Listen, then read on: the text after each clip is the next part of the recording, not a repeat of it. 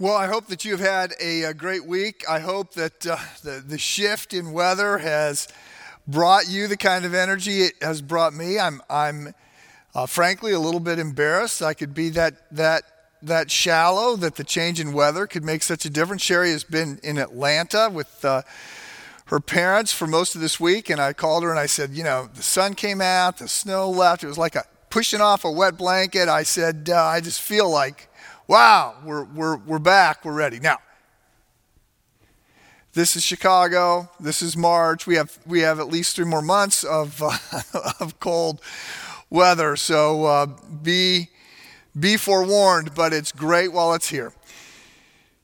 So um, earlier this week, I sent a, an email to uh, six of my friends, and I said, Look, I need your help. I'm, I'm I'm starting the sermon. It's going to be on John 8, and I, I need an illustration uh, out of real life. I need a story out of real life. I need something out of the movies where somebody says something and it just takes all the energy out of the room. It takes everybody's breath away. People are like, I, I can't believe he just said that. Or did she say what I think she said?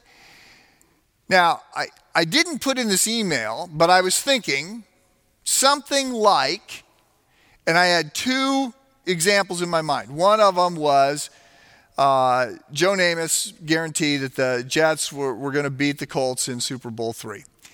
The other one was something, some of the statements that Muhammad Ali said. You know, I'm the I'm the greatest of all time. or Whatever, whatever he said, it would be some uh, Muhammad Ali statement. I didn't reference those, but I, I sent out this email and I said, you know, any help you, you can provide would be great. So five of them wrote back. All five of them gave me the two illustrations that I was thinking of the Joe Namath Super Bowl three and uh, a Muhammad Ali quote. Four of them, that's all they gave me. The fifth gave me one other, a, John Lennon uh, quote where he says that the Beatles are becoming uh, more famous than Jesus. So uh, apparently, when you're looking for a, I can't believe he just said that, or I can't, or did she say what I think she said? Like you're either you're either referencing Namath Muhammad Ali, or perhaps the most outrageous statement ever made, the most shocking, stop everything, drop the microphone uh, kind of statement ever issued. And that is the statement that was issued by Jesus in John 8. It's the statement in which he says, Before Abraham was, I am. Uh, I am. I am excited about this series. Uh, I, am excited about the, we're looking at the, the seven I am statements from John. There's actually going to be nine sermons because uh, I'm sort of setting it up with this one uh, out of Exodus 3 and John 8. And then uh, on Palm Sunday, we're going to look at an inter- interchange between Pilate and Jesus, where Pilate asks Jesus, Are you the king of the Jews? And he says, I, I am. Um, but uh, I'm excited about this series because it gives us an opportunity to look at Jesus, which is always a good idea, but I think especially important right now. It's it has been a challenging year. It has been a year that has knocked many people backwards. It's been a year of hardship, a year of loneliness, a year of fear. It's been a year of turmoil. It's been a year of, uh, of, of sort of national unrest. And so we have a chance to look at Jesus and not just to sort of look at Jesus, but to understand the kinds of claims that Jesus is making. And that's always a good idea. And it is often a surprise for people because Jesus lives so simply, because he lives so quietly, because he is so self effacing, because he, says, I didn't come to be served but to serve, because he cares for people on the fringes, because, because of Jesus' general vibe, uh, the fact that he is so humble, when people think of Jesus, they think humility. As a matter of fact, uh, we, don't, we don't really appreciate this, but, but Jesus changed the world around pride and humility. When you go back to the ancient world, when you're looking at the Greeks and the Romans, when you're going back in in that, that time frame, pride was considered a good thing. Like honor, it was an honor culture. You never wanted to show weakness. You, humility was a weakness. You never wanted to admit any faults. You never wanted to, you wanted to assert yourself. And, and everything changed. And uh, in his book, uh, Humilitas, John Dickson notes he uh, did a PhD in ancient history, and he was part of a project where they were trying to figure out, the ancient historians were trying to figure out how did this all change? And they all went out. They were from all kinds of universities throughout Europe. They all went out to their separate fields of study and they all came back and they all agreed the, the, the, the elevation of humility, the, the shift from this, this culture that celebrates honor and is all about pride to one of humility being the virtue. This happened because of Jesus. And they further agreed. It happened not because of Jesus' teaching, although Jesus' teaching points to this. It happened because of Jesus' life. So, uh, so many people understand that Jesus and humility get associated with each other, except not Jesus' statements. Right? So people are expecting because Jesus is all about humility, because Jesus goes to the end of the line, because Jesus is serving, because, because of the way he lived and carried himself, people are expecting that his statements about himself would be humble. And they are absolutely not. It is impossible for anyone to make bigger claims than Jesus makes about who he is. So, in light of the fact that we're going to look at Jesus making statements about who he is and, and his claims to be God and the Savior of the world and, and, and the ultimate king of everything. Uh, this is, in one sense, this easily could be, I should say, uh, a great outreach sermon. People getting a, a, new look at Jesus. So please, by all means, uh, uh, invite your friends to the rest of the series, or and, you know, and inviting people today doesn't even mean they have to show up at church. If that's the right thing, just watch it. Just send them the link. I mean, that's that's easy, easily done. But um, but I'm not going to make this an outreach series per se. I want to want to I want to encourage those of you who have uh, already put your weight down to take another look at who Jesus is. And, uh, and you're going to see uh, there is this whole, this, this passage, John 8, just demands that we ask three questions, and those sort of go throughout this whole series. Who does, who does Jesus think he is? Who do those listening think he is? And who do I think he is? And so there's opportunities here. Again, in, invite your friends. This, this will be a good series for that. But I want you to think uh, about how you would answer that question and to take some encouragement in all of this. So we're going to be in John 8. It's a long passage. Uh, it's sort of a little bit of a hostile interchange that Jesus gets into Interestingly, at the first part of John 8, it's uh, the Pharisees are involved. Interestingly, at the end, it's, it's with his followers. Um, so I'm going to read a lot of text today. It's just it, it's gripping and it carries it, it carries itself. But before we go there, we need to go to Exodus chapter three. You have to understand what's going on. You have to. So Exodus three is where where uh, the, God has heard the cry of the Jews who have been uh, slaves in Egypt for you know 400 years, and He is raising up Moses. So this is the burning bush. This is God calling Moses. You need to go. You know, I, am sending you back to Pharaoh to to uh, to to work out the release of the Jewish uh, prisoners. And so uh, this is the passage where Moses has this has a chance to ask a question of God, and the question that he asks is very important. So Moses said to God, Suppose I go to the Israelites and I say to them, uh, The God of your fathers has sent me to you, and they ask me, What is his name? What shall I tell them? So Moses says, I go first to the Jews and I tell them, I am here, sent by you. God has sent me. And they say, What is God's name? Which is not actually just about the name.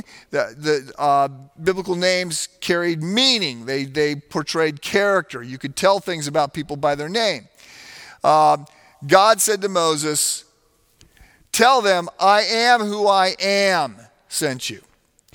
Uh, this is what you are to say to the Israelites I am has sent me to you. So, I am who I am is the covenant name of God. It's God's name as opposed to title. So, for all through the Bible up to this point, I mean, really, Genesis, the first couple chapters of Exodus, the Hebrew term that has been used has been Elohim, which is plural of El, E L, which means God. And so El Shaddai, El Elyon, all these things are, are just derivations of sort of titles of God. This is not the title. This is the word Yahweh. This is the tetragrammaton, the, the only word in Hebrew that has four consonants instead of three. This is, this is the name that is so sacred that the Jews won't write it, they won't even say it. Right? So, so this is the backdrop for what's going to happen later on. When, God, when Moses asks God, Who are you? God says, I am. Right? I will be who I will be, not who you make me. I am in charge. I am the self referential one. I am the uncaused. There's so much packed into this name, but but it is I am. That is Yahweh. That is that is a word, a term so sacred the Jews won't write it. And even even today, on some uh, synagogues, you'll see their sign out front.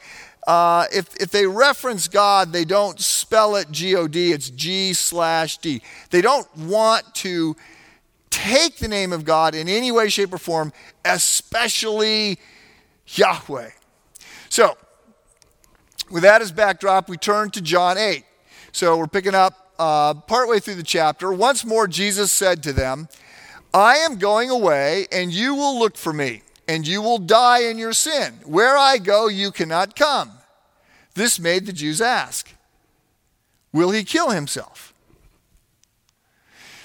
Is that why he says, Where I go, you cannot come? But he continued. Jesus said, You are from below, I am from above. You are of this world, I am not of this world. So we're starting to see a little bit of the the claims. These are odd statements for somebody to be making, not for Jesus to be making, but for, for anyone else. I told you that you would die in your sins if you do not believe that I am He. You will indeed die in your sins. Okay. Who are you? They asked. Just what I have been telling you from the beginning, Jesus replied. I have much to say in judgment of you, but he who sent me is trustworthy. He who sent me, God the Father, is trustworthy, and what I have heard from him, I tell the world. They did not understand that he was telling them about his Father, so Jesus said, When you have lifted up the Son of Man, Okay, important term. So let me go to Daniel to reference this because this is a huge claim in and of itself. Daniel chapter 7, there's this prophecy that's given. In my vision at night, I looked up, and there before me was one like a son of man. Coming with the clouds of heaven, he approached the Ancient of Days, Ancient of Days being God the Father, uh, and was led into his presence. He was given authority, glory, and sovereign power. All nations and peoples of every language worshiped him. So, who is the Son of Man? People sometimes think that when Jesus calls himself the Son of Man, not the Son of God, that, that this is part of his humility. But the Son of Man is the one whom everyone is going to worship. All authority, glory, and power is being given to the Son of Man. So that's what Jesus is saying here. His dominion um, oh, his dominion is an everlasting dominion that will not pass away. His kingdom is one that will never be destroyed. This is still about, uh, still out of Daniel 7. So now we jump back to John 8. When you have lifted up the Son of Man, Jesus is talking about himself, then you will know that I am he and that I do nothing of my own, but speak just what the Father has taught me. The one who sent me is with me. He has not left me alone, for I always do what pleases him. Even as he spoke, many believed in him. Jesus, the, the power of Jesus, the, being in the presence of Jesus, people are always amazed. Some people are, are raising their hand and stepping in already. Now, note this to the Jews who had believed him. So, there's been perhaps some Pharisees in the audience, um, but we're starting to see that this is the followers of Jesus, the Jews who had believed him. He says, If you hold to my teaching, you are really my disciples. So let me just say, uh, uh, we, we become a child of God. We become a disciple. We become a Christ follower by, by accepting, by receiving, by exchanging our sin for his righteousness. It's a, we are justified on the basis of what Christ has done, Christ and Christ alone. Um, so we, we rest on grace, but we don't hide behind grace. So he is calling them to, to believe in him, but also to obey his teaching. If you hold to my teaching, you are really my disciples. Then you will know the truth, and the truth will set you free. They answered him, We are Abraham's descendants and have never been slaves of anyone. How can you say that we shall be set free? Okay, so obviously there's still tension going on here. Understand, uh, this seems like a little bit of a non um, sequitur based on their history. I mean, the Jews had been slaves, right? They've been slaves uh, to the Egyptians, they've been, they've been slaves to the Babylonians. So, how can they say they've never been slaves? Well, they're thinking, they're making a statement here about spiritual freedom. They're making a claim here that they are the people of God. We are not like the Gentiles. We are special. We are the chosen ones. We're the, we're the sacred ones. And so we're not like, we're not like everybody else. We have never uh, not been free. Jesus replied, Very truly I tell you, and by the way, uh, truly, so we're going to see this several times. This means Jesus is particularly serious whenever very truly is, is uh, the English translation. The Greek word truly is amen, interestingly. Uh, amen at the end of a prayer is sort of like, this is true, so be it, whatever. But it's, it's repeated here. So, amen, amen in the Greek. Very truly, listen to me. Very truly, I tell you, everyone who sins is a slave to sin. Now, a slave has no permanent place in the family, but a son belongs to it forever. So he's, he's, making, he's making a contrast that would be understood in that setting. You could have two 15 year old boys living in, in this home. And on the one hand, they both they look alike. They're they're 15 year old boys who live there, who sleep there, who eat there, and who recognize the the the head of the house as being in charge. However, one of them is a slave and one of them is a son. So the, the gist that Jesus is saying here is you're actually you're, you're living in, in bondage to your sin because you have not let me make you into a son. You have this privileged position in your mind, but it's not really true. You are like to go back to the parable of the, of the uh, prodigal son, you're like the older brother. You think you're better than everyone else.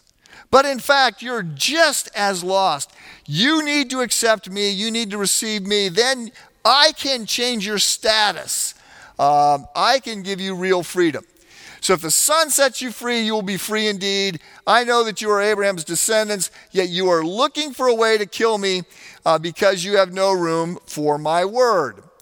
I am telling you what I have seen in the Father's presence, and you are doing what you have heard from your Father. Okay? Start. There's some smack talk going on here, uh, as you're going to see. Abraham is our father, they answered. If you were Abraham's children, and, and biologically they are, but spiritually at this point he's saying they're not. Um, the, the covenant of Genesis 12 and all that.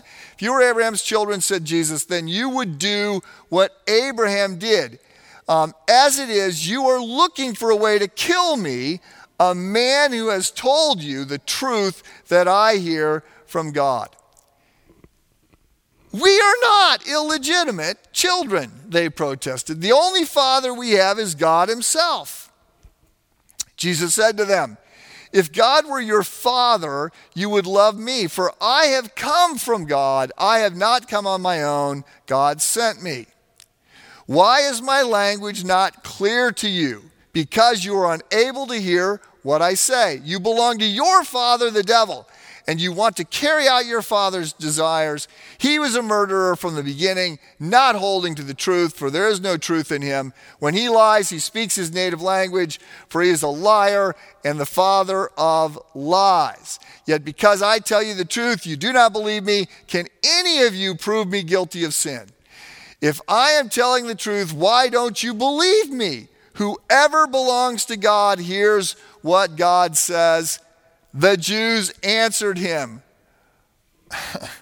Aren't we right in saying you are a Samaritan and demon possessed? So, Samaritan is a racial slur, about as derogatory a term uh, in the first century as the Jews could think of. So, aren't we right? Aren't we right in saying you are vile and bad and demon possessed, which is a charge they, they had frequently thrown against him? Interestingly, he doesn't respond to the racial slur. He doesn't recognize it as a racial slur. He doesn't recognize being a Samaritan as being a bad thing. Uh, he just he just he doesn't engage them on that. I, but what he says is, "I am not possessed by a demon, but I honor my Father, and you dishonor me. I am not seeking glory for myself, but there is one, the Father in heaven, the one who seeks it." Uh, and he is the judge. Very truly, here we got it again. Amen, amen. I tell you, whoever obeys my word will never see death. Again, these are not small claims. Jesus is promising eternal life. At this they exclaimed, Now we know that you're demon possessed. Abraham died, and so did the prophets, yet you say that whoever obeys you, your word will never taste death. Are you greater than our father Abraham? He died, and so did the prophets. Who do you think you are? Jesus replied, If I glorify myself, my glory means nothing. My Father, who you claim is your God, is the one who glorifies me. Though you do not know him, I know him. If I said I did not, I would be a liar like you. but I do know him, and I obey his word. Your father Abraham rejoiced at the thought of seeing my day. He saw it and was pleased. They respond. By the way, when he saw Abraham's, when Abraham saw Jesus' day, refers back to uh, when, most likely, I think it's Genesis 22, when uh, Abraham has taken Isaac up onto the mountain to sacrifice him. And, uh, and then God, the angel stops uh, Abraham from, from uh, this act of killing his son and there is a ram that they find in the in the thickets. The ram is going to be the substitute sacrifice. The ram is Jesus is the new and better ram, right? So there's a sense in which it is a foreshadowing of Jesus, and so um, Jesus is saying, "Look, uh, Abraham saw my day, uh, and he was glad." They go, "You're not, you're not 50 years old, and you have seen Abraham."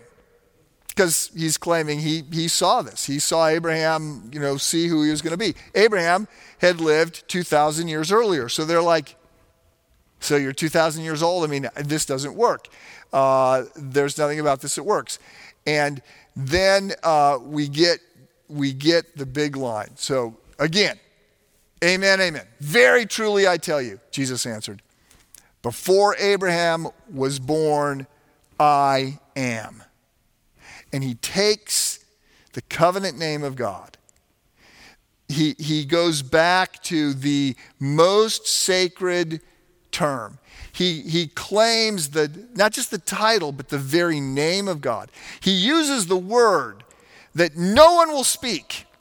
And he says, I am. I am God. Before Abraham was born, I am, I am God. At this, they understand it. At this, they picked up stones to stone him. okay?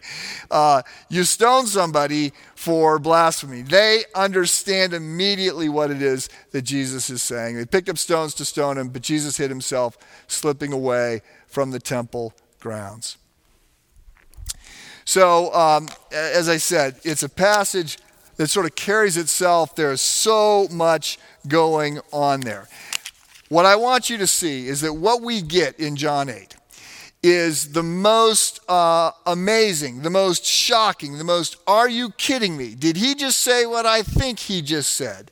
Statement of all time. Jesus is claiming to be God. He is claiming to be self existent. He is claiming to be eternal. He is claiming to be the uncaused cause. He is claiming to be the, the eternal uh, sustainer of everything. He is claiming to be the creator of everything. He is claiming that he is the ultimate judge of everyone. He is claiming to be the Son of Man. He is claiming to be, to be the Messiah. He is claiming to be greater than they understood the Messiah to be. He is saying, I am that I am. He is claiming to be God. There has never been a bigger claim. There can't be a bigger claim. Do you see? Jesus may have lived as a servant. He may have gone to the end of the line. He may have willingly suffered on behalf of other people. He may have been very small in his, you know, carbon footprint.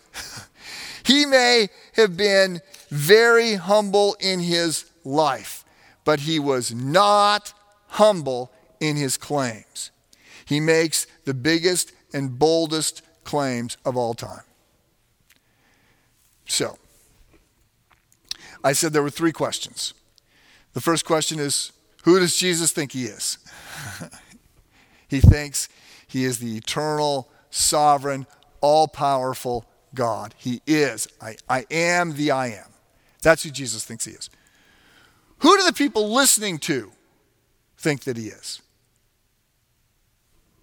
Well, let's note who they don't think he is. If, if you were to um, go to the library for a lecture or a university for a guest lecture or Barnes and Noble or whatever. You're going you know, there's no COVID protocol in place. You're going to go out again into public. You're going to go hear some author speak. You're going to hear somebody give some talk about principles of whatever. Whatever it is, you've decided you're going out uh, to hear this lecture. And you and, and the friend or a spouse or your, whatever, your parents, your kids, you go to this lecture.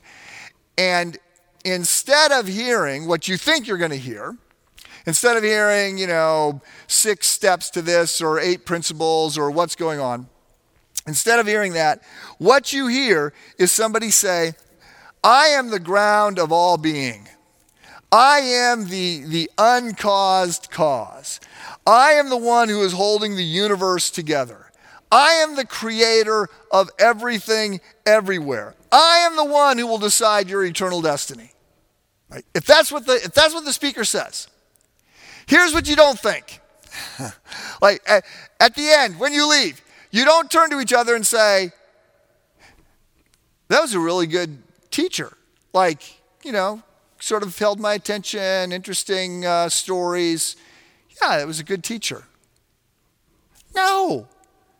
No, you're either saying, Oh my goodness, this is the most important moment of my life because I have now been with God.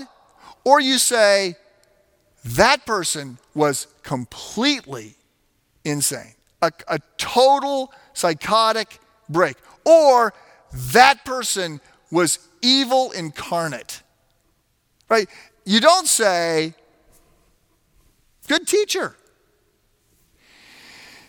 And yet, that is what so many people want to do. It is exactly what Jesus does not allow us to do. Jesus says, Crown me or kill me.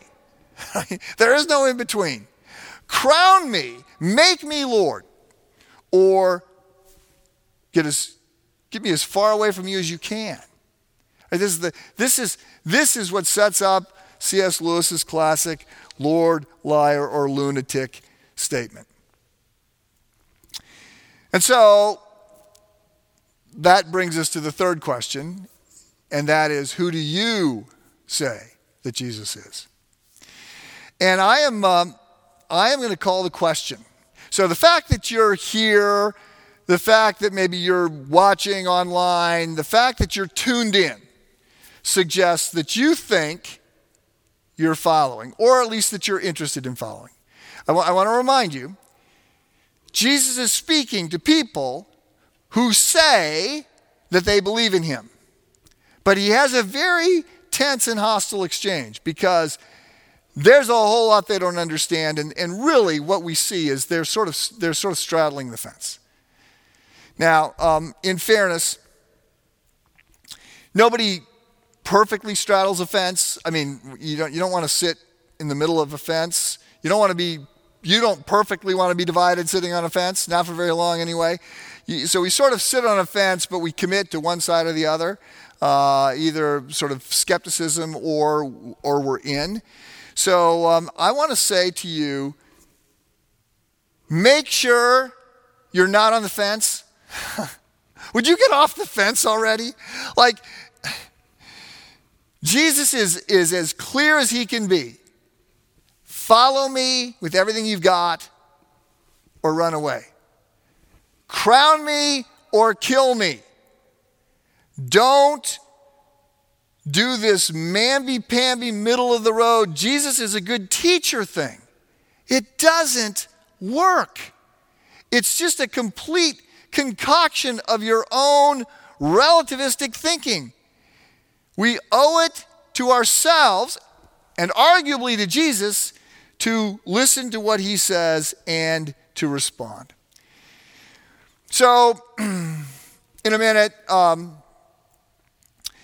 campus pastors are going to give you um, uh, a phone number that you can text. I just want to say there's, there's two different groups of people that need to text this number today.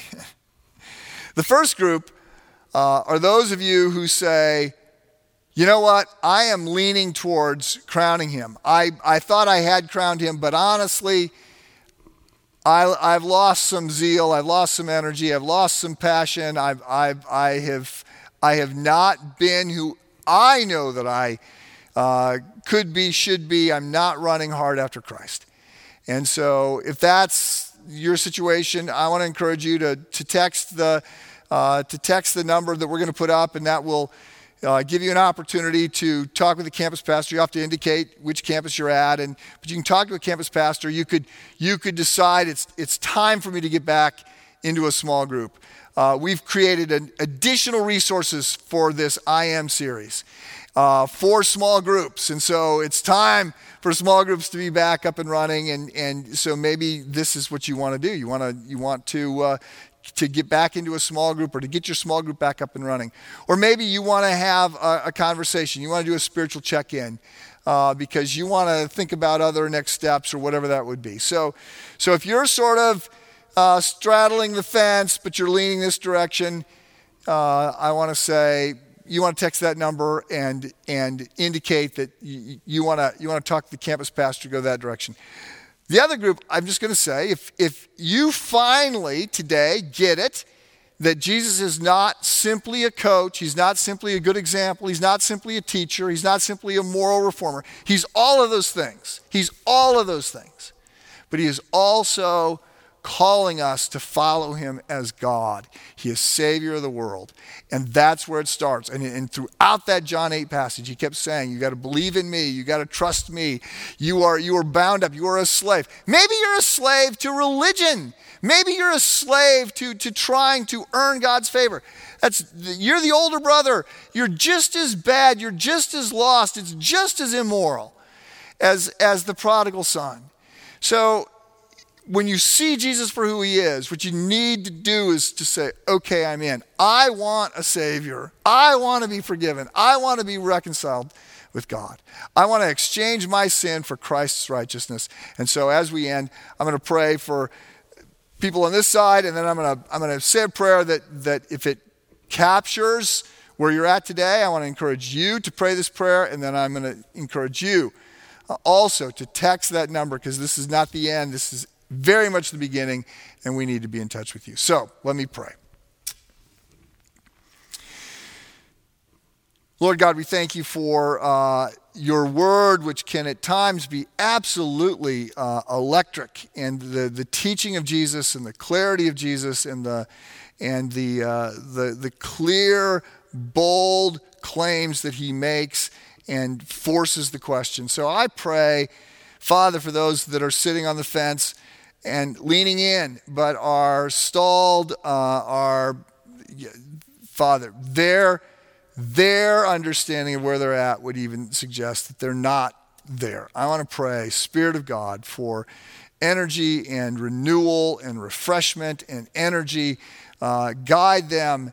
Um, help this next season of life to be one of uh, growing intimacy with you. Uh, so I pray that they will take a next step and that you will honor that. And now I want to um, I, I want to I want to model a prayer that you could pray if uh, you are wanting to make a decision for Christ. So if you want to, you're leaning, you're on that fence, but you've been leaning the other direction and you want to jump onto the right side, I want to encourage you to pray something like this Lord Jesus Christ. I'm sorry for the things I have done wrong in my life. Forgive me. I now turn from everything that I know is wrong and I am turning to you. Thank you for dying on the cross for me so that I could be forgiven and, and set free, that I could be adopted into the kingdom uh, of heaven. Thank you for the offer of forgiveness and the gift of your Holy Spirit. I now accept that gift. Please come into my life by your Spirit to be with me forever. Thank you, Lord Jesus. Amen.